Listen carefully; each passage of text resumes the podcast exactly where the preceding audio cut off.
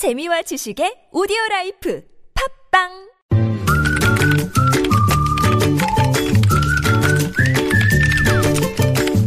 뉴스보다 재밌고 뉴스보다 뜨거운 무적의 댓글 시간입니다.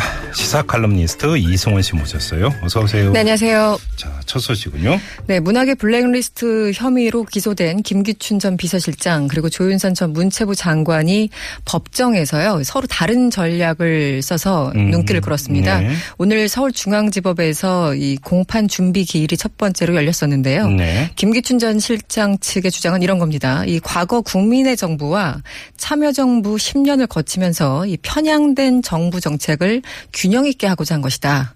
그러면서 비정사의 정상화가 직권 남용이 될 수 없다. 네. 이렇게 주장을 했고요. 네. 왜 웃음이 나는 걸까요? 웃으면 안 되는데. 네.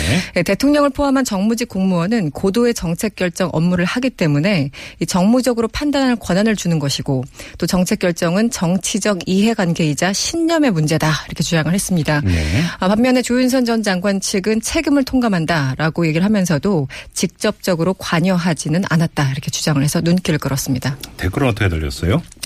블랙리스트를 문화정책이라고 하는 사람들이라면 MB의 4대강 사업도 일자리 정책이라고 주장하실 분들이군요. 네. 또 어떤 분은 블랙리스트 바로 이런 것이 문화 아, 북한식 문화정책 아닌가요? 이 나라가 민주주의 맞나요? 네. 어, 반문하셨고요. 네. 어, 김기춘 실장은 블랙리스트 처음에는 모른다고 하더니 이제 와서 들통나니까 문화정책이라고 하시네요. 음. 또 역시 비정상적인 시대에 검사 생활하시고 비정상적인 것들이 정상인 듯 살아오셔서 뭐가 정상이고 뭐가 비정상인지 잘 모르시는 것 같습니다. 안타깝습니다.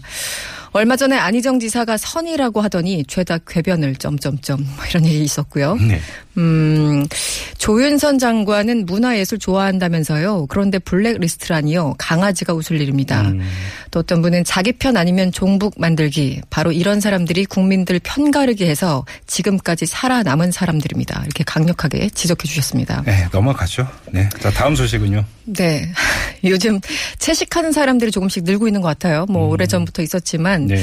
그런데 이제 주변 시선이 그렇게 곱지만은 않다 이런 게 좀 소가리가 있나 봐요. 네. 그래서 이제 겉으로 티내지 않아도 음. 아, 뭐 이렇게 까탈스러워, 극성이야 이렇게 네. 생각하시는 분들 실제 좀 있죠. 네. 아, 그런데 정작 당사자들은 채식이 어떤 극성스러움도 아니고 그냥 취향일 뿐이다 이렇게 항변을 하고 있습니다. 네. 사실 채식을 선택하는 이유도 다양한데요. 이 건강, 그러니까 아토피 같은 경우 이, 네네. 예, 육식을 하면 안 음, 좋으니까 건강 등을 위해서 하는 사람도 있고 또 역시 뭐 가축의 공장식 사육이나 환경 파괴 이런 것을 우려해서 채식을 하는 사람 굉장히 다양합니다. 뭐 그럴 수 있죠. 네, 그렇죠. 네. 근데 비건이라고 부르는 사람들, 그러니까 비건이라고 우리 분류하는 사람들은 고기는 물론이고 뭐 생선, 벌꿀, 뭐 모든 걸 먹지 않는 사람들인데 어, 예. 예, 굉장히 가장 그 고, 고 난이도에 있는 분인데 네. 네, 플렉시테리언이라고 해서 육식을 지향하지만 완전히 금기하지 않는 사람들 이런 사람들 늘고 있고요. 음. 식당들도 점점 늘고 있는 추세라고 합니다. 예.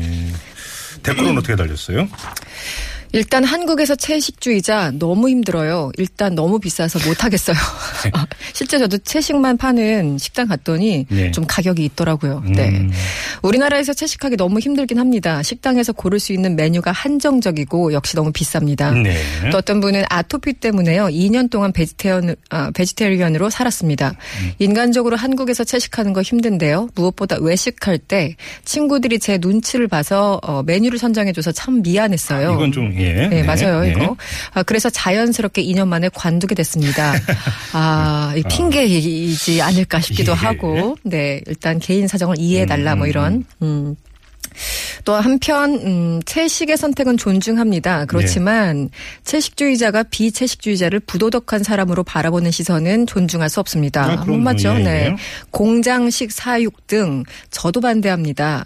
그저 밥상에 올라오는 숭고한 희생에 나 역시 감사하고 먹고 있습니다. 이렇게 얘기를 했고요. 네. 아, 어떻게 살든 자기 마음이지만 남에게 강요만 하지 않았으면 좋겠습니다. 네. 이건 뭐 양측에 해당하는 얘기일 테고요. 음, 음, 채식이냐 도 중요하고 육식이냐도 중요합니다. 그러나 일단 음식은 남기지 않는 게 중요합니다. 이렇게 결론을 내려주셨습니다. 네. 제가 아는 그 주변에 지인 한 사람은 네. 육고기는 안 먹는데요. 또 회는 먹어요. 아 그래요? 네.